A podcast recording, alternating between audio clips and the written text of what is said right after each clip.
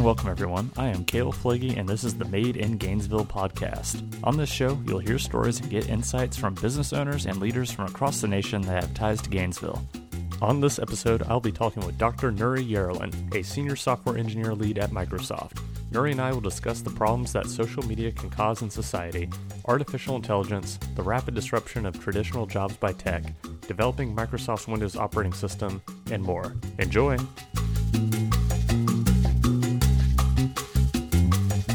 You mentioned that Facebook is the root of all evil. Now, what's Hmm. interesting about you is you dropped your social media presence pretty much earlier than anybody. Like before there was the privacy concern. I mean, I think you had a privacy concern, but you dropped it before there was like a well-known privacy concern. I think you even dropped social media before Facebook was opened outside of universities, right? Yeah. So what was what made you so early to remove yourself from social media? So my PhD research was is you know I, I kind of have two pieces of the PhD research. The first part of the PhD I studied uh, graph systems, so graph theory and graph partitioning is what it's called. So in the graph partitioning problem, you try to basically take a big graph. Graphs are just vertices with edges in between them. It's like a big connect the dots kind of problem, right? And you want to basically remove the fewest number of edges so that you can separate the graph into two pieces. That's kind of the idea. You want a cheap way to cut the thing um, into two pieces. And the way to kind of think about that is, you know, if you have the connect the dots again, what you know, how many edges can you erase so that you have, you know, roughly the same number of dots in two connected pieces of the connect the dots puzzle, or you know, like the coloring thing.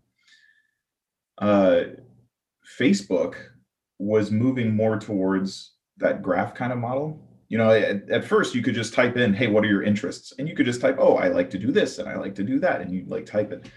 They had a, sh- a change where they where they actually prevented you. They removed those kind of free text, natural language, you know, free response kind of uh, uh, you know fields, and they replaced those with you have to link to a page. So you had to create a page. If you like scuba diving, you have to. You can't just say, "Oh yeah, I really enjoy scuba diving off the Gulf Coast." Blah blah blah.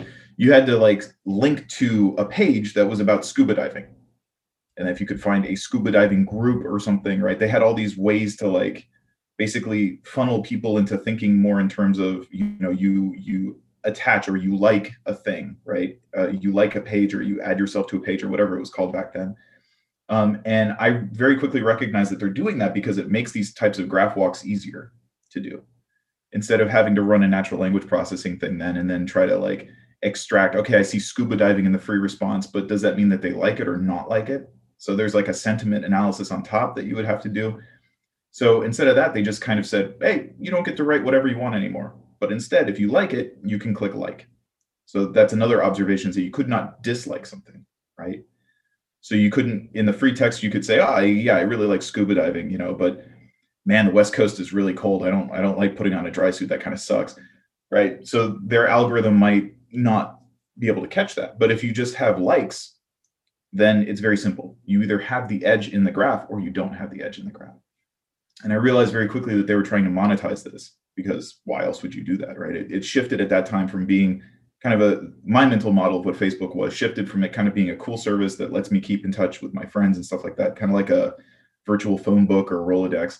It shifted from that to being more of a product thing. Like, oh, they're actually trying to sell targeted advertisements. And this was long before anybody even like realized that that's what they were doing. This was just like I, I noticed that they were taking away a text input in a thing that was free. And I was like, that's weird. Like there's only one reason why you would do that.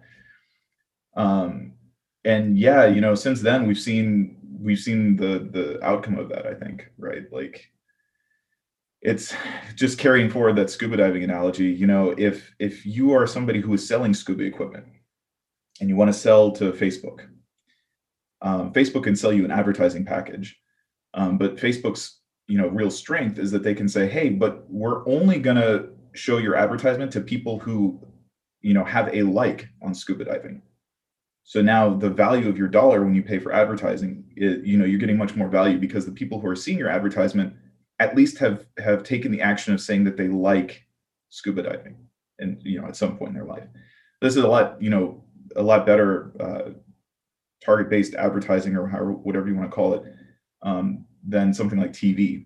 or like anybody that watches tv just sees the same ads right um, so it's super lucrative from an advertising standpoint and super valuable if you're actually trying to sell scuba stuff because now you have kind of a, a better you have better kind of customer reach and customer engagement because you can actually guarantee to some degree that people you know like like scuba diving. But that's not where it stops. It doesn't just stop at scuba diving. The real kind of insidious thing that that uh, drives this is that profit motive right? So yeah sure you know we can sell scuba targeted advertisements for that subset of people for you know a premium price. But what if you do actually want to only sell scuba equipment like dry suit type stuff in cold water environments? Well now you you can actually go in and they can look at people who they can basically correlate the geotagging with either you know where you put your photos up or where you're making your posts from or they can do other things like uh, you know look at where you sign in or look at where your address is. And now they can say okay you scuba dive and you live on the west coast. So now they can actually charge a little bit more money for folks that are selling scuba equipment that want to limit their their visibility or their reach to just customers on the west coast. So now they're starting to differentiate the population right? The idea is that the the better the the higher probability that you know an, an advertiser will spend money to reach exactly the crowd of people that they want to reach means that uh, they can charge more for it because it's essentially premium. They're like pre-filtering the audience. So this notion of pre-filtering the audience you know is is baked into how facebook makes money right? They want to basically be able to differentiate people to the point where if somebody comes up and says we want to sell advertising you know here's kind of the the set of filters that we want. We want you know west coast scuba diving but you know maybe people that only live in california you know you can people that and, and then the the really crazy thing that we've seen recently in politics is that same thing gets applied to politics. If you want to sell a targeted you know political ad you, know, you can do the same thing. I mean it's the same code right? Code is code algorithms are algorithms. Like what what starts as just a, a way to make money and kind of enrich the value proposition for people that are trying to sell stuff in, in an advertising way can be used or reused right for like selling political ads or affecting uh, popular opinion. So you know that's kind of the direction that we've seen is this uh, kind of the society gets more and more fractured and because i think it's kind of a, a natural outcome of trying to be able to sell and make more money from you know more narrow uh, market segments. So it's just kind of a natural outcome of turning the crank and seeing what happens when you take these algorithms to the extreme so you mentioned your uh, phd from uf and i noticed that it your phd study was in graph partitioning and gpu accelerated multifrontal sparse qr factorization what does that mean the last one so yeah the so yeah, I, I was talking about how the first half was kind of this, you know, graph theory, kind of right. more theoretical. There, you know, you have these like vertices, and it's really hard to describe. Uh, the second one was a little bit more of a, a, you know, less theoretical and more applied. So it's like, okay, great, you have some nice theory stuff, but now uh, there's a little bit of computer systems there. We we had an algorithm that works. Um, it's a linear algebra thing. So it's a way to factorize a big matrix system into upper triangular, lower triangular matrices. You're basically trying to solve like the algebra two problem. If I have two equations and two unknowns, as long as like one of the equations is not just like another a multiple of the first one, then that means that you have a unique solution, uh, you know, an x and a y that makes sense for both the equations. So it turns out that the the math there is super interesting for all of the the stuff that you know we do nowadays in, in computer science at scale. So instead of two equations and two unknowns, we're usually solving hundreds of millions of equations and hundreds of millions of unknowns. And sometimes, you know, the systems are uh, overdetermined. So there's not just one solution. Maybe there's a bunch of solutions. Maybe you have a million equations, but you only have 50 unknowns. And now it turns into a question of, okay, well, which, you know, subject to some kind of business problem that you're trying to solve, what is the right way to assign values to the variables so that, yeah, sure, it, it solves all of them, but you know, maybe minimizes the the length of the vector that you get if you put all the x, y, z things together. Uh, so there's a bunch of these types of um, you know math math problems, and uh, solving those usually involves some kind of factorization. So in algebra two, you just basically look at it and you say, oh yeah, if I multiply the second equation by a negative three and add the first equation, then something cancels out and I win, right? And that's how I'm able to solve it. Uh, when you can't really do that uh, when you have like hundreds of millions of equations with hundreds of millions of unknowns, so we use computers. Uh, and then so these factorization methods basically are sneaky ways to go through and do the cancellations for you and kind of explore that space and figure out well which one do you really multiply by how much and then how do you cancel it out? Um, and so there's a bunch of uh, there, there's a lot of math libraries and programs that are just geared towards doing this for uh, you know things like industrial uh, production systems. Like if you're building a new plane you want to understand how air is going to flow over the airfoil. So you put little sensors you collect data and then you do a factorization to see if you have to like you know change the aerodynamics of the airplane so that it it is more fuel efficient or you know has more lift or less lift or whatever you need. Hopefully you don't run into like a boeing problem where they had too much lift and they crashed. But I don't, I don't want to editorialize too much. So yeah so we we have all of the we have like this huge like library of all of these different algorithms. Um, but gpus are really good at doing math so the GPU is the graphics processing unit. It's like a, a different, you know, you get like a, a, a, card that you can put in your computer, and all it does is basically graphics.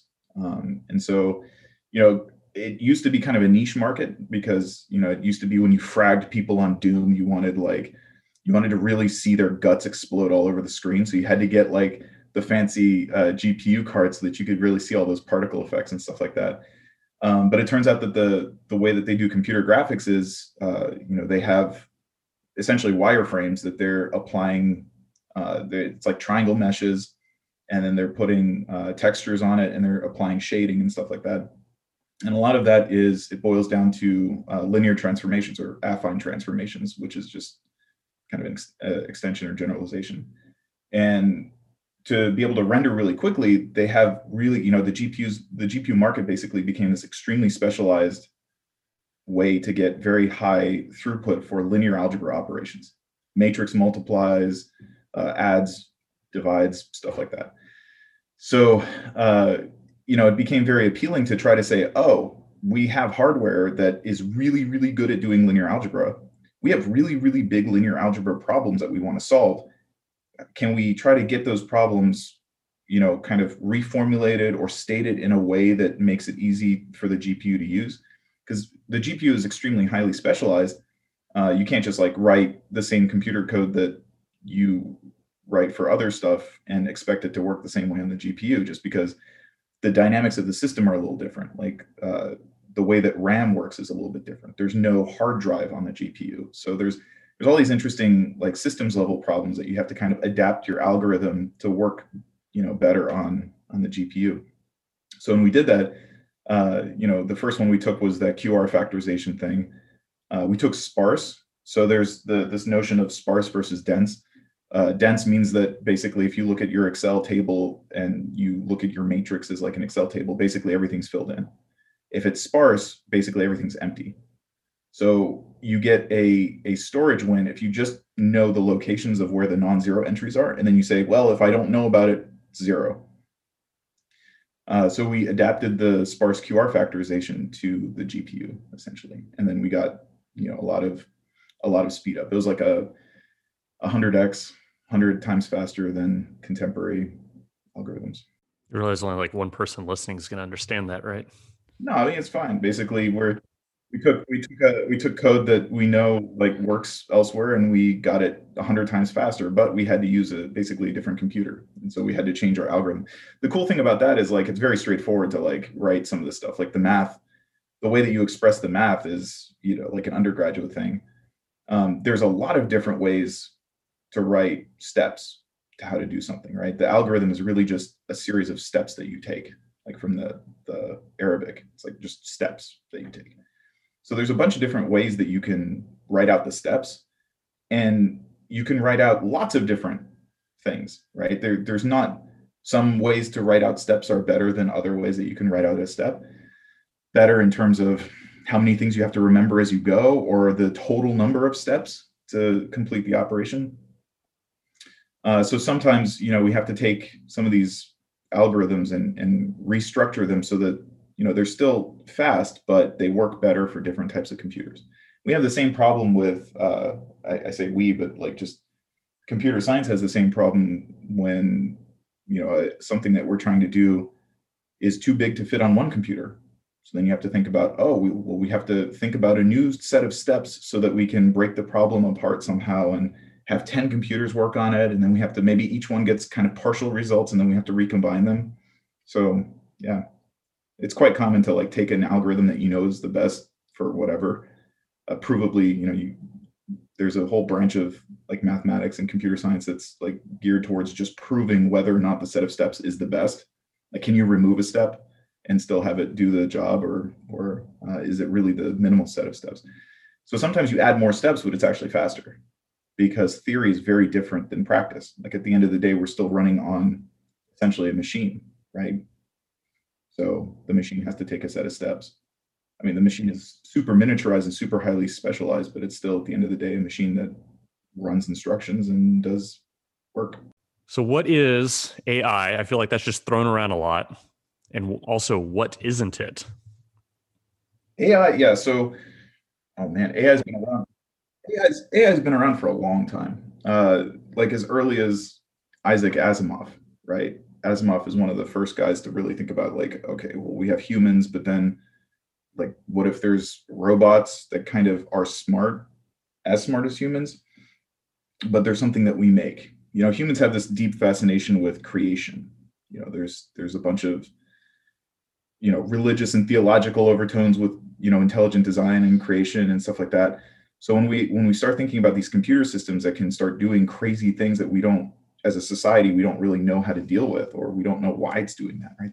So like you know a lot of these things are spooky and they feel weird because we as humans don't really know how to deal with that. Um, but you know we then the imagination starts sparking and we're like oh what if what if the computer knows a bunch of stuff? Or what if we could you know somehow reinvent ourselves or what happens if we build something that's smarter than we are? And so that's kind of a, a you know everybody thinks about ai because of the value and, and the disruptive capabilities but then you're right to ask well what is what really is this stuff? Like what is it? What is machine learning? What is ai what what is it not is a really good question. So i would i the way i think about ai and machine learning aside from just being kind of buzzwords that you put on a resume to get like a fancy job interview, um, it, it goes back to that math problem. Like humans do a really bad job of trying to understand what a million is. Like, what is a million dollars? What is a billion dollars? Right? These these scale problems are really hard for humans to understand. So when we're solving like hundreds of thousands of equations with hundreds of thousands of unknowns, immediately like there's no way you can imagine that. Like humans can under, understand three intuitively, not hundreds of millions. And the reason three is a thing is because we live in a three dimensional universe. So we kind of understand we understand you know geometric placement and spatial awareness and stuff like that but as soon as you start going to higher dimensions uh, you know you, four dimensions itself is just like mind boggling for a bunch of people so it's impossible to think about five dimensions and hundreds of millions. But the computer can do it just well. It just cranks the numbers and spits out an answer. Uh, so computers are really good at noticing patterns. So if you if you tell a computer, hey, look for this kind of a thing, if you feed the computer every picture of a cat on Earth, you can program an algorithm to basically go through and look at relationships between where the pixels are light and dark and the shape of the cat's outline and they have all kinds of like you know edge detection code that you know does a whole bunch of other math and signal processing to say oh okay here's the general shape of the cat. It's hiding in the bushes. Okay here's another general shape of the cat. This one is on the street. Here's another cat. So when you collect every picture like that or enough pictures they call that like a training set. If you collect enough pictures of a cat eventually the computer can solve this very like high dimensional you know, like if you have an 800 by 600 picture of a cat, that's only 800 times 600 total entries in a big matrix that you're trying to factor or whatever, right? Like you could you can do pixel by pixel correlation if you really wanted to. Uh, so if you come in then and if you take a picture of a cat, it can go and compare against its mathematical model. So it's actually trained up this mathematical model and solved this very complicated math problem essentially. and it can say, "Oh yeah, we think that that's a cat within a you know 75%." It can't really be sure. It can't ever be 100% sure that's a cat unless it's seen that picture before, right? If the picture that you just took you include in the training set, then it would say, "Oh yeah, of course, I, I've already seen this one." But if it hasn't seen it before, it basically has to just take that picture and compare it with the things that it already knows. And you know, you get back an answer. Yes, it kind of looks like something that you have said as, as somebody programming it. You you've said that these are pictures of cats. I see that this is very similar to the things that you say is a cat. So I'm going to say that it's a cat and with some percent confidence. Uh, it's really good. Machine learning is really good when you have the good training set. So if you're missing a bunch of pictures, or if you only have pictures of cats from the back, for whatever, if you only have cat butt, you know, and somebody takes a picture of the front of the cat, it's not going to really recognize that as a cat. So you really have to have a well-rounded set, you know, representative sampling um, of the things that you're trying to detect or recognize. Uh, so you know the the training set has to be you know well-rounded and a representative sample. You have to have um, no ambiguity. Like if you slip a picture of a dog in with the cats, it's going to think that the dog is a cat because you're basically telling the computer, hey, include this in the things that you think is a cat. There's human guided machine learning. So that's where you give it pictures and then the human actually like will do the outlining for you and say, hey, I know that there's a picture of like three cats and a dog. Here are the cats, right? Like highlighting the cats, and here's the dog that's the whole CAPTCHA thing. You know, I'm not a robot. You got to pick all the pictures that have buses in them. That's basically a applied distributed, like human guided machine learning. They have a whole bunch of pictures, but they, the ones that they present you with, they kind of present you a mix of ones that they've already identified as like, here is a bus. Now you have to pick the other buses, right? So they know, you know, they might know three out of the four, and they need you to help pick the last one or see if there are any. So you're actually training a larger data set with some of those uh, reCAPTCHAs. Uh, but anything outside of that, like if, if the computer only knows how to identify a cat and you say, hey, identify the airplane, it's not going to have any idea, right? Because the, the feature detection that it's doing, it's trying to detect features of the cat, um, you know, may not be present on an airplane unless it's a zoomed in picture and somebody's brought their cat on an airplane or something, right? And it's like, oh, okay, I see the cat in the window. Like you know being all cute. Uh, so that's that's actually gets us to what is machine learning not. Machine learning is not general ai so people say you know there's a very specific you know you can code computers to do very specific tasks or recognize or notice patterns or do these types of like large scale statistical analysis things and correlations. But coming and saying hey now solve this completely different problem computers have a really hard time doing that still. Um, even things like you know there's like the google deepmind uh, you know there's a neural nets and stuff have been around forever from a theory standpoint but then only kind of recently have they really exploded because we've had the systems you know the computer uh, hardware is kind of caught up to the point where a lot of these theoretical things that people have written down a long time ago in like the 80s we actually now have the computing power to actually you know uh, implement those and like realize their potential essentially uh, in the neural network case, it's kind of cool because it doesn't really, you basically tell it what winning is. You basically describe like, hey, did you win or did you not? So when they play, you know, chess or Go or poker, you know, it's very easy. You win if you've got your opponent in checkmate, or you win if everybody else has zero dollars and you have all the chips in front of you if you're playing like a poker game. So then you just let the neural network make decisions. So you have to basically say, hey, here's what the system can do. You can, you know, check, fold, call, you know, raise. There's some basic actions along with like a dollar amount. And then the system just goes and tries to figure out the best way to play the game. Uh, and then it comes back sometime later after it's run hundreds and hundreds and millions and billions of, of trials and it comes up with some solution. And yeah, so it's pretty it's pretty cool. But in terms of like getting up to kind of the general like creativity uh, that's they still have a, a hard time doing that. Um, they can do very sophisticated things like there's the um, what is that called? The deep fakes deep fake is awesome So deepfake is is basically using like neural networks with an objective function that says something like, "Hey, you know, replace this guy's head, but don't make it look too bad," or something, right? So now you can make people say things that they never said and have it be, you know, believable. The technology is not perfect. It still has to be told what to do. So you can't walk up to the system quite yet and say, "I want a thrilling noir movie where there's like one or two twists and turns and you know the hero gets crossed double crossed but then has a pet cat but then right the system can't go and make that movie for you yet. And and it can't really tailor the movie to your personal likes and dislikes right? Like if you only buy gucci you know you're not going to have the noir movie like hook into facebook and know that it needs to put a bunch of like gucci stuff in your film noir. Plus i don't think gucci really has a place in film noir. Uh it depends on which noir i guess. But yeah so AI is still not, it, it's missing that kind of creative spark right now. It still has to be told what to do. There's still computers that run code, and you kind of have to direct it uh, to solve things. That doesn't mean it's not disruptive. So the reason why AI is really a hot topic now is because it turns out you don't have to be human to really mess with humans in society, right? I mean, something as simple as automated checkout at the grocery store. Now all of a sudden you can lay off a whole bunch of people okay, cool. I mean, that just disrupted a whole bunch of jobs. People used to get paid for that. Now they're not getting paid for that. So, you know, what do we do? Um, at, like as a society at large, like when we can automate a bunch of stuff, you know, what, what does that mean now? So just to close on the, you know, what, what can AI not do?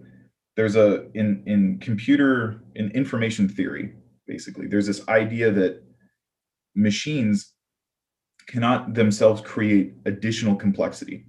You can't have a system or an algorithm that actually generates more complexity.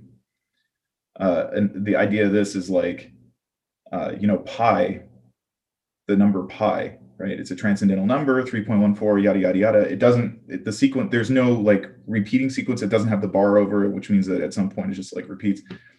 Um, so you might think that, oh yeah, it's an infinite sequence. It's super complicated but the fact that you can compute it and it as a concept is fairly straightforward, right? It's a ratio of the what the diameter in the circumference.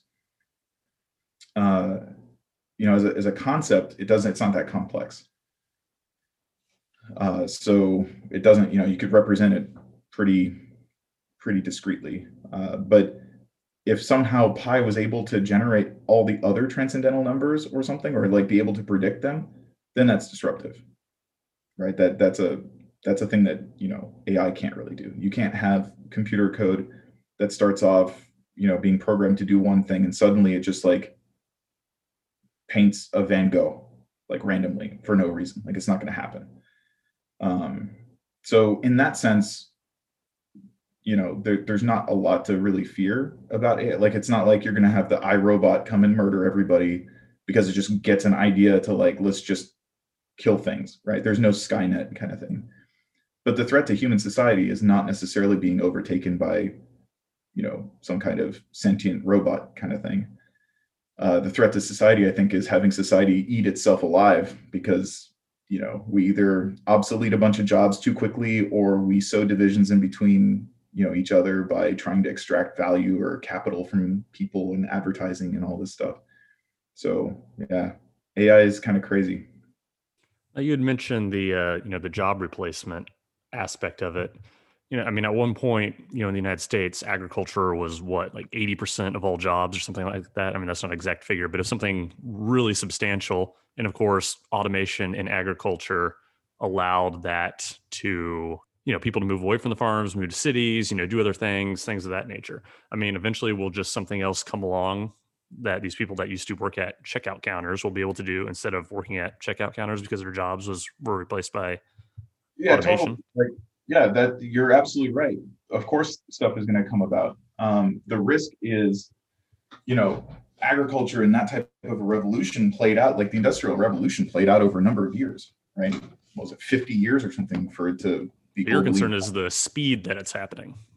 Right. Yeah. So now you're not just seeing a disruption over one industry, you're seeing disruption over every industry kind of simultaneously going to automation. And you're seeing, you know, the the shift is happening much faster, right? Like five years instead of 50 years. So it's a 10x speed up. So that's kind of crazy. We don't really know as a society, we haven't quite adapted to that yet. Like we need some kind of radical thinking and leadership, but our politicians are all old, right? Like we were kind of joking before the call, right? But uh, you know, I, I saw this interesting infographic where they basically plot everybody's generation that's in the Senate, the US Senate. And what you notice is that everybody that's in the Senate now is they're mostly baby boomers, like the vast majority of them. You have very few young people. And so, you know, when you have people that are are that were not raised in the context of this kind of technology revolution, it's very hard for them to kind of think about, especially long term. It's hard for anybody to think long term. Like thinking more than five years, like what is computer, you know, what are computers going to be able to do in five years is a really hard thing to think about still. But well, an interesting point. But I mean, do can most young people even no grasp that? I mean, because I'm listening to you talk, I'm not understanding probably yeah. two thirds of it. And young people have no idea, yeah. dude. That's the thing. Young people have no idea. But the difference is they have to live with their consequences. Right. Right. So if somebody who's like, you know, baby boomer and they're almost, you know, they're going to retire or they're going to, you know, not be alive in 50 years, you know, if they're making decisions that'll impact the next hundred years and they don't know what they're doing, they can kind of do whatever it, there's no consequences. And so the decisions that they make are not necessarily aligned to the long-term success or viability of human society as we know it. Ah, but yeah, you know, it's that that's an interesting problem. Uh, but yeah, so replacing the jobs is a thing. I don't know how to do that. People are struggling with that right now. There's no easy answer. There are some answers like well, speaking the, of replacing the jobs I and the baby boomers in the Senate, I mean, something that we've heard a lot recently is, you know, like the people that work the checkout counters that are getting replaced, or people that are coal miners or whatever. You know, they're just saying, "Oh, just you know, learn to code, learn to code. Let's get these resources for people to learn to code." I mean, is there a an aptitude floor on on somebody that can code, or is that actually something that you know just your average citizen can learn to do?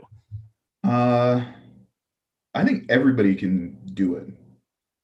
I think people have to be exposed at a young age. I think they have to have support from friends and family, and you know, our, our public education system probably could use some help there also. Um, but I don't think it's beyond the capability of anybody to like. I don't think that it's like a you can either do it or not. I think it takes effort, right? I think just like anything else, people have talents for things. Like I'm not going to go and play the violin just I've even if I spent the rest of my life learning violin, I don't know if I would be any good at it.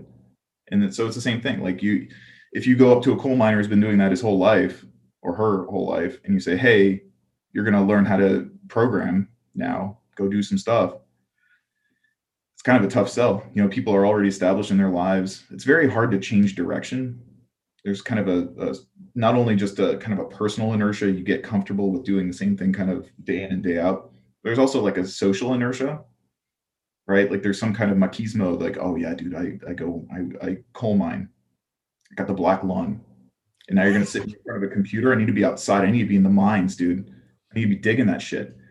So now to say hey you know go and go and sit in front of a computer the best you're gonna get from mining is like bitcoin right? Go go do bitcoin mining right? Uh but yeah it's it's it's tricky. And then there's also access to broadband, right? Like so much of our stuff now is is tied to the internet and how connected we are. That a lot of these areas in rural America, for example, they don't really have reliable internet service. So that kind of they're kind of cut off from being able to even do that, even if they wanted to. So that's another problem. Yeah, there's problems on top of problems. The, there was an interesting. There are some kind of revolutionary disruptive ideas in politics um, like the Andrew Yang guy, I think he has an idea to do universal basic income. Uh, so that basically the the bet there is that if you give everybody just money, like 2k a month or whatever, uh, then that frees them up. There's kind of two aspects to it. One, we start valuing things like the stay-at-home mom who's just you know not really bringing in anything. we we as a society would be saying, hey, that's something that we value. You know, you're doing a stay-at-home mom or stay-at-home dad thing, and so the government is basically paying you to provide that support uh, for, for the kids. Uh, the other thing is that people take more risks when they feel like they have a safety net. Um, so the idea that it, and they're all bets, right? U, UBI as a concept hasn't really been proven at scale, especially like at the scale of the United States. Um, so who knows, right? But the the bet is that if you give people money, then they're more willing to innovate. They're more willing to exercise kind of entrepreneurial spirit because the you know the the the impact of failure is lessened. They have that safety net. Well, they're they're never going to make less than whatever it is. There's also, I guess, a third thing, which is if you give everybody UBI, then you can clean up a bunch of other policies. There's like a bunch of welfare and tax loopholes and the idea is somehow maybe we clean all that stuff up and we just say, hey, here's the tax rate or whatever it is. No loopholes. Everybody gets this much money. You know, there's no exceptions, that kind of thing. And then so we could eliminate a bunch of, you know, red tape and bureaucracy by doing that. But yeah, somebody's gonna have to pay for it. I don't know if yeah, that's that's why it's a bet. Like, how are you gonna fund it? People like you, Nuri.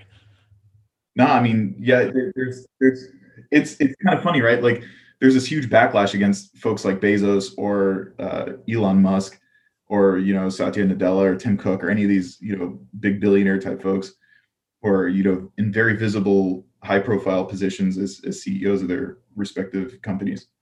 But I mean, look, if Elon Musk wanted to cash out all of his like trillions of dollars or whatever, hundreds of billions of dollars, he can't do that. I think he's at like what 148 billion. Well, even if you just run the numbers, like if you took everybody on the Forbes billionaire list and somehow, you know, was able to liquidate all of that at the current value, which is impossible, you, you still wouldn't even make a dent. Right. Yeah. So, you know, the the whole like, oh, Amazon doesn't pay taxes or any of that. Dude, they pay payroll taxes you want to double tax you want them to, to pay tax twice right and all the employees that get their money they pay sales tax you know state of washington is like uh, 10% i think and then seattle has a little bit more it's like 10.1 or 10.2 i don't i don't know but okay so i don't think we've touched on this yet but you work at microsoft you are a senior software engineer lead what, what does that mean what do you do what kind of projects do you work on yeah so i i'm a dev lead. So I have uh, uh, I'm gonna get I'm gonna get massacred for this. I have four people that report to me. If I'm forgetting somebody, I'm gonna get in trouble. I have a team of four or five. I think it's five including me. So I've I've got I've got five people on the team, including me, and we work on a variety of problems. We so I work in Windows. You work on the Zune. I do not work on the Zune. Do you still have to use the Zune or a Microsoft phone? yes, if you don't use a Microsoft phone, then they publicly shame you. No, there's no Microsoft phone, not anymore. They they kind of gave that one up. Uh, the code is all there. The code is all there. How relieved were you when you could finally buy an iPhone? You got you had to been pretty happy, right? Yeah. So the iPhone story, yeah, the iPhone story for me, yeah, because whenever I text you, it's got the iMessage thing, right? And I, I think that you you were hassling me a little bit when you noticed that the the message went from green to blue suddenly. You're like, "Ooh, you bought you welcome to the 21st century." I think is something that you said. but uh, yeah, I mean, I was I was a big so I was there when phone was, you know, uh, the the hot thing and so you we would get publicly shamed a little bit. It's like oh why aren't you you know all in on the like do you not believe in the corporate vision? This kind of you know it's you know friendly. Nobody really actually cared. Like but there's some kind of you know water cooler humor you know poking fun or whatever. Uh so i i went out and i got a windows phone. It was a bit of a learning curve. There were no apps which was a problem right? That's kind of the thing that killed it. Right. Uh and then so i kept that phone a long time because it was the Lumia 1020 or something and had a really fancy camera on it. Like it, it turns out that Nokia put like all of their uh, kind of you know a stupid investment maybe I don't I don't want to editorialize too much. I would not have spent the money on the camera, but they were going for a super like distinguishing differentiate you know market differentiator thing. They went all in on the camera. The camera's fantastic. It still is. It's like it's basically a camera that can make phone calls, right? Uh, and then they paired that with a bunch of you know photo editing apps and all kinds of you know everything that you would expect to be super swag. And yeah, they you know Nokia put all their money in that. I bought that phone. Um, I kept it as long as I could. You know, again, so much of our so much of our world is is internet run. And so what happens if somebody changes a web API or something? So it's it's interesting because a lot of the apps and stuff just stopped working. Reddit just would not open any more posts because the way that they wrote Reddit changed. It changes over time, right? So unless you keep the app updated, suddenly there comes a point where the app doesn't really work anymore because it's trying to talk to you know a backend server someplace that either isn't there anymore or the way that it's talking has changed so it can't really you know you can't do it so a bunch of my apps started failing but that still was not enough to get me off of the iphone or the, off of the windows phone uh, we were doing a project where uh, it's kind of kind of a secret project uh, i think it was announced it's like the surface neo or surface duo it's the like two screen thing that we announced? Mm, never heard of it. Maybe you haven't announced it yet. Yeah, we, no. we have. You have now. no, no, no. We, it's it's announced. Um, and so we are kind of doing an incubation project to kind of see what what that would look like, and um, you know, the the project got delayed, and at that point, I got kind of fed up, and I went out and bought an iPhone. So for me, that was kind of the breaking point. Like they, we were supposed to, you know, be two or three years ahead of where we are now, um, but you know, Microsoft has a, a, very proud tradition of moving at its own pace, and other priorities come up, and there's other business stuff that happens, and so you know, as an organization, we thought we could make more money doing other stuff. Um, so you know, dev resources got reshuffled around, project kind of got put on hold or delayed, um, and then so at that point, I was like, well, I can't wait three years or whatever to get my hands on this thing. I'm, i need to go get an iPhone. That, so I think I interrupted you when you were talking about you know your team and what you worked on. So let's pick it up from there. What are what are the projects that you guys work on? Yeah, so we work on the core OS. So there's this there's a recognition that that you know Windows runs on a bunch of different devices. Runs on Hololens. It runs on Internet of Things devices. It runs on you know uh, your Xbox, desktop servers, Azure, all the Azure machines in the cloud. They all run some flavor of, of Windows. Uh, and all of these operating systems, they can do different things. You know, HoloLens can, you know, you it, it's got a whole bunch of sensors and it can, you know, detect orientation and present to you kind of the, the mixed reality or augmented reality experience. Uh, you know, Xbox is is a different OS that's still based on core Windows. Uh, IoT is another one, and each of these has different levels of kind of functionality. So an Internet of Things device may or may not be able to actually show you pixels. It may not have a like a monitor or a visual thing at all. It might just be something that you plug in uh, via Ethernet or whatever, and then it goes and does stuff like home automation type things, right? Uh, Xbox, for example, doesn't. You can't just like, you know, open a start menu and run Zoom or whatever, right? You can't like go and look at the contents of your D drive or C drive or whatever. Uh, so Xbox is is still Windows OS, but it you know it's got different capabilities. It can run games really well. Uh, so we noticed that at Microsoft a long time ago that as we start having more and more of these operating systems, they all basically need to use a common set of features or code and so instead of having each product kind of be its own silo, you know, vertically integrated silo, there's a bunch of duplication that that we have. So we wanted to reorganize or componentize the system so that all the different OS offerings are all basically based on the same common core. So we call that one core. Uh, and so I'm I'm the team lead for the one core architecture group. So we we manage like basically that core set of components. Um, but we don't actually own the binaries. So like the network security binary, there's still a network security team that that owns, you know, network security. Um, what we focus on is more componentization and layering. So things like, you know, the, there's it's one thing to say, hey, we have a bunch of different products and they're all based on a common core. But what happens if all but one product use the same component? do they get an exclusion? Like, do you say, hey, that component that's used by pretty much everybody except this one team, should that be part of one core or should that actually be an opt in for everybody except that one? Like, is there kind of this exception or is it, you know, everywhere?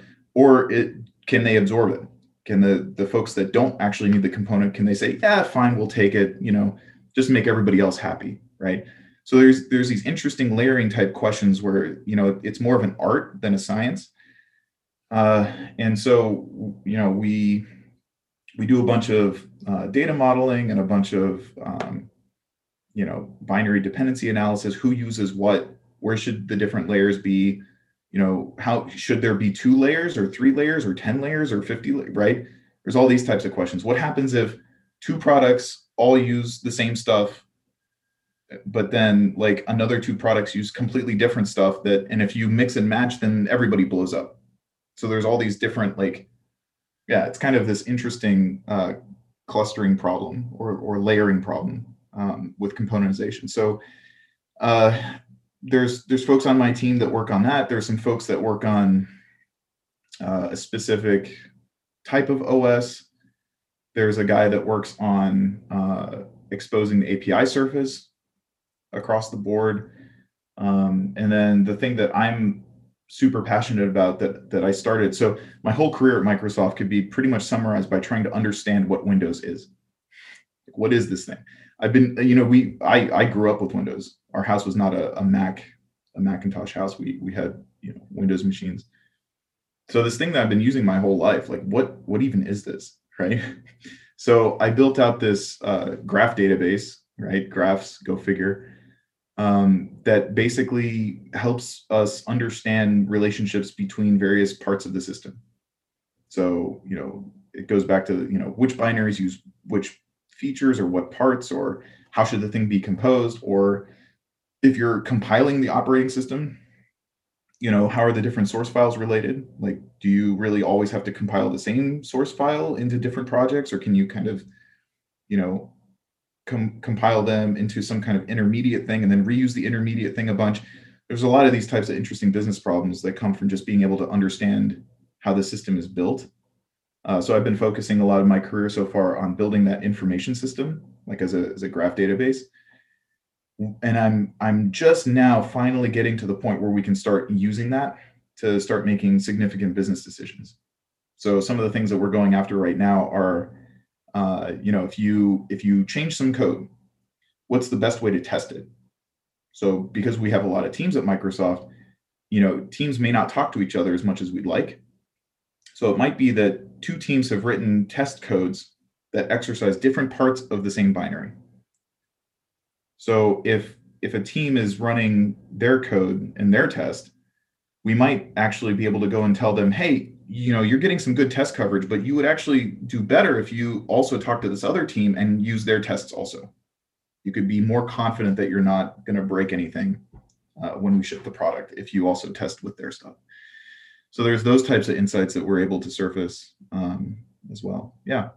It's kind of a cool cool space to be in it's a good for me it's a for me personally it's kind of a good mix of like the theoretical stuff that I've that I've studied, plus the kind of systems and more practical aspects, plus there's an entrepreneurial thing where, you know, having a big information system that can, you know, make sense of a lot of different aspects of the system. That there's a bunch of people who are curious and want to be able to use that to their own ends, right? Like I know that the HoloLens folks right now are, are doing a bunch of work, and the HoloLens guys came and said, "Hey." we're we have some concerns. You know we're about to move this up the tree. So we have this way of building in, in at microsoft where uh, you know each team kind of builds their stuff. And then when they're ready to promote that up a level to run more tests on it they, there's a formal process where they actually take that you know to the next level. And then as you get closer to shipping you know there's more and more tests that run on it. Um, there's application compatibility things to make sure that you know you haven't broken Candy Crush or whatever by introducing a change.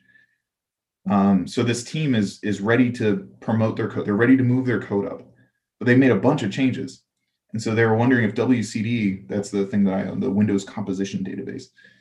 They were wondering if if the information system, the graph database, can help them understand what changes they've made because they've made a bunch of changes over however many months they've been working on this thing, uh, and then kind of give them a signal. Are is there anything that they are not aware of that they should think about? So we're working with them right now. It's kind of cool. Uh, all right, tell me about your experience at UF in the computer science department. I believe you were there when there was some uh, some threat that the entire department was going to be dismembered. Dismembered.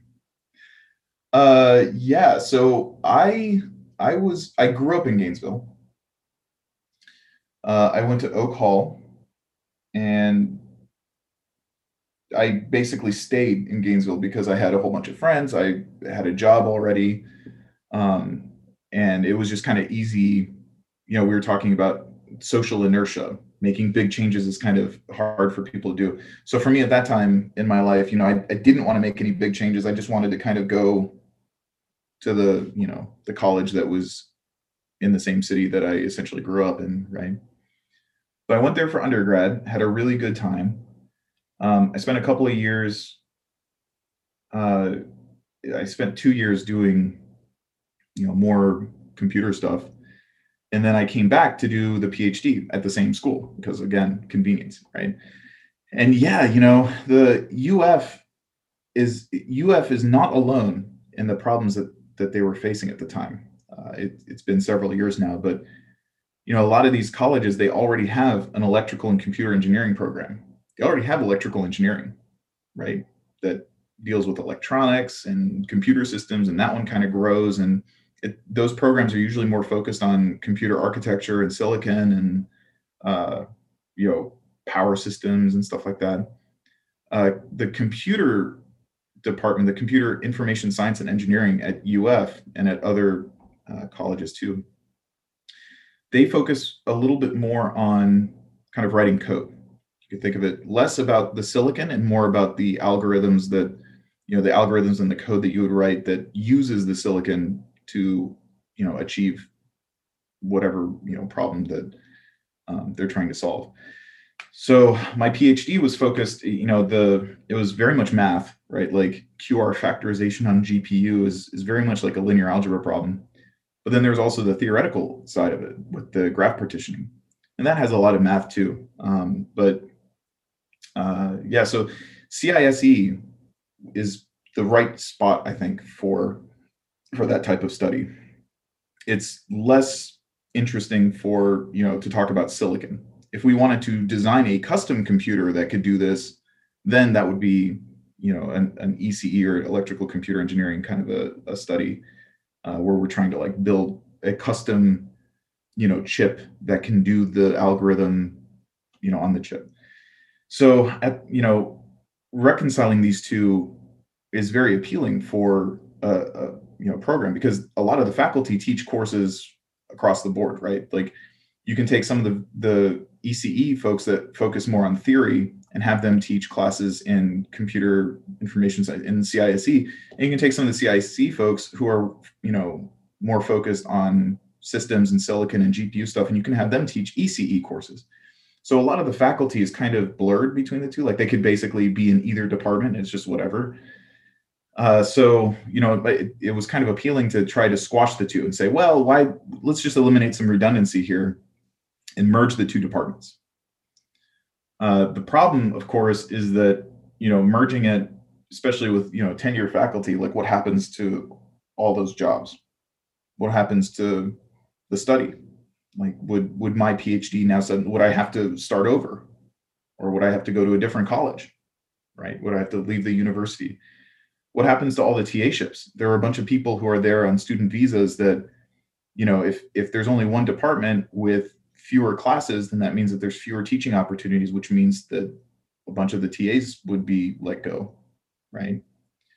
So, you know, it's super disruptive. And the mission, the the mission of CISE is is somewhat different, as I as I mentioned, than the mission of ECE.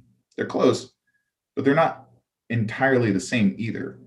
So, in, in kind of a bold move by uh, the dean of engineering at the time, Cammy Abernathy, I don't know if she's still there. Uh, she basically proposed a, a plan where she was going to split the faculty into thirds from CISE, and one third would move to uh, ECE. Uh, one third would stay in CISE and just do teaching.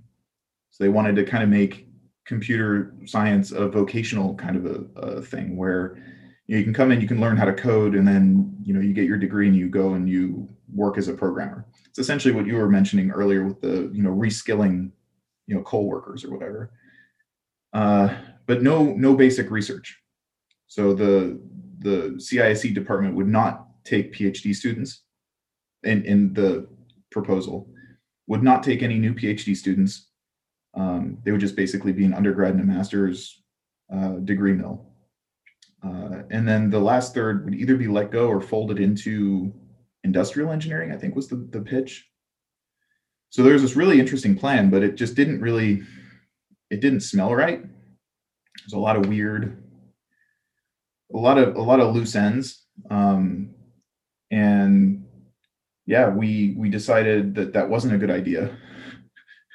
and uh, yeah, we we basically had like a little protest movement um, and got them to reconsider. Now, since then, that department's gotten a lot has happened there, right? I mean, I think they have like a seventy million dollar partnership with Nvidia now for you know AI. I mean, that seems like that'd be under the CISE umbrella, right? Yeah, so either CISE or ECE, probably both. The ECE had the HiPerGator. The HiPerGator is the high performance computer for UF.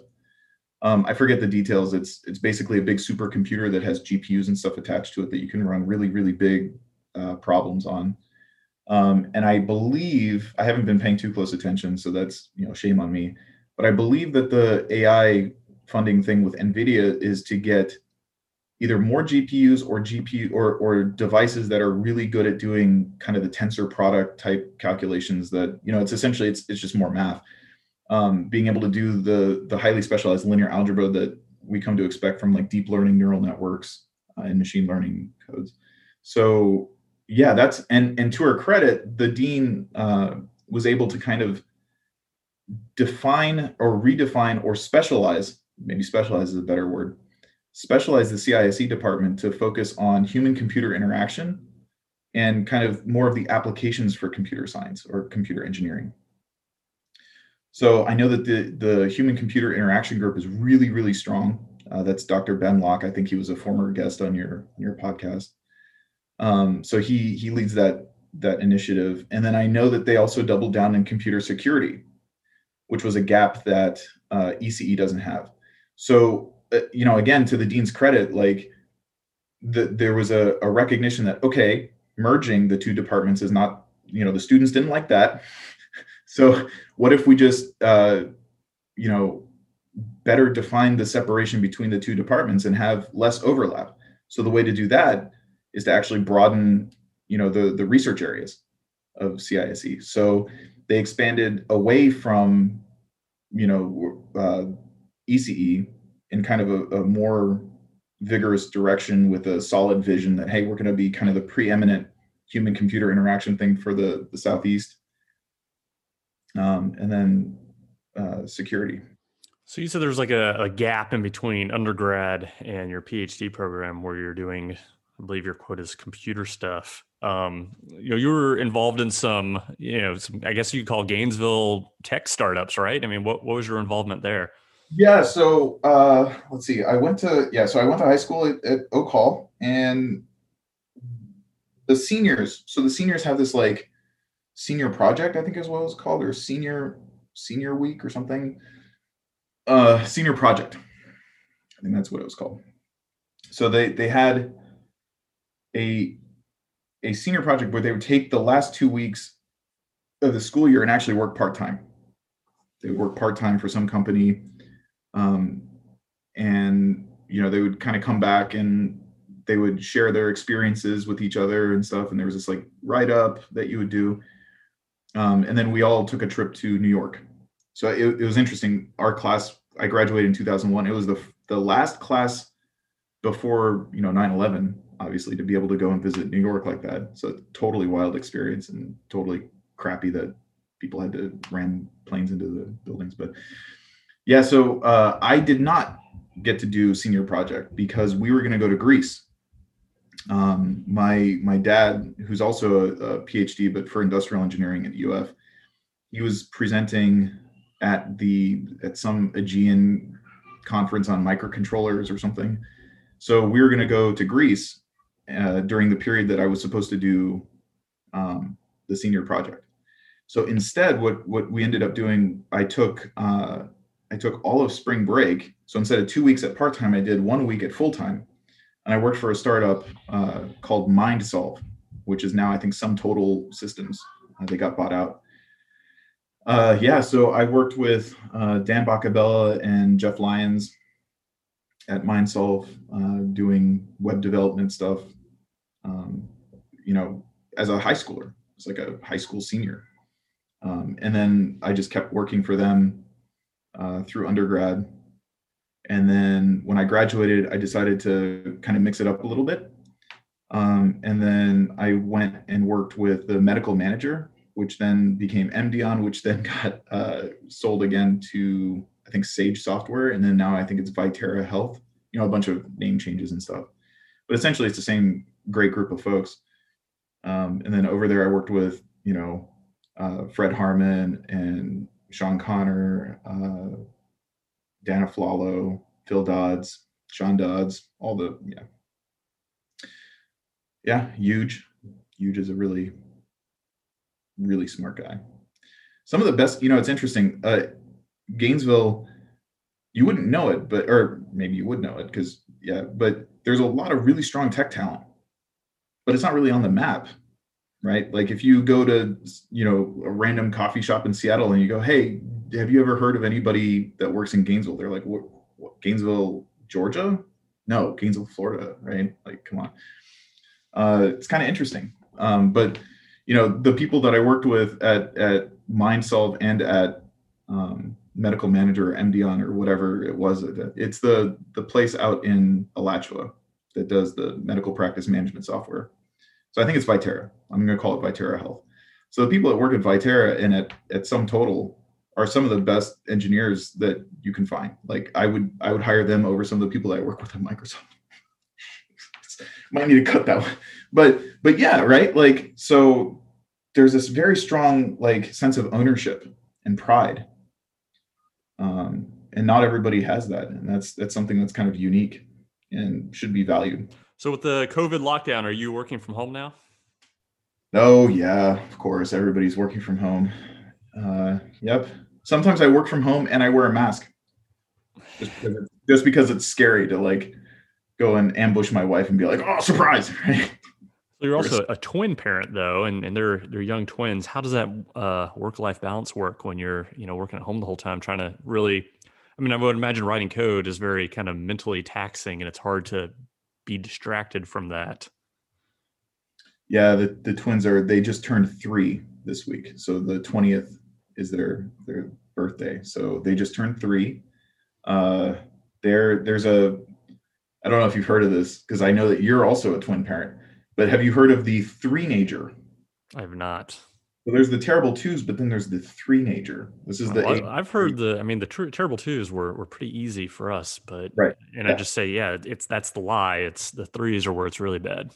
Yeah, the three nager thing is the crazy shit. So, yeah, I mean, the work life balance is more balanced on. I mean, it's all work. Twins are just work, and work is work. Uh, concentrating can be hard uh, for the first part of COVID, it was super challenging because uh, Washington State was on a complete lockdown. Um, and my wife also uh, works full time. So we, we kind of decided early on when we wanted to have a family that her career is important, my career is important.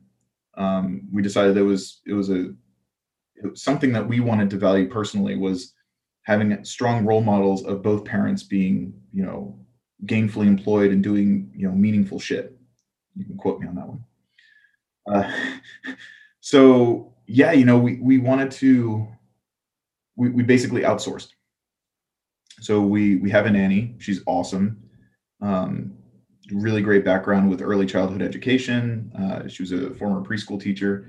So uh, yeah, she's she's with the kids from like 8:30 until 4:30 every day. Um, and then I take the morning shift, and then my wife takes kind of the evening shift until I get off. So there's you know it's very careful management but you know the the twin life whew, that first year man that's it's kind of crazy. Well nuri thanks for coming on the show. Thank you. Yeah thanks for having me man. Good to see you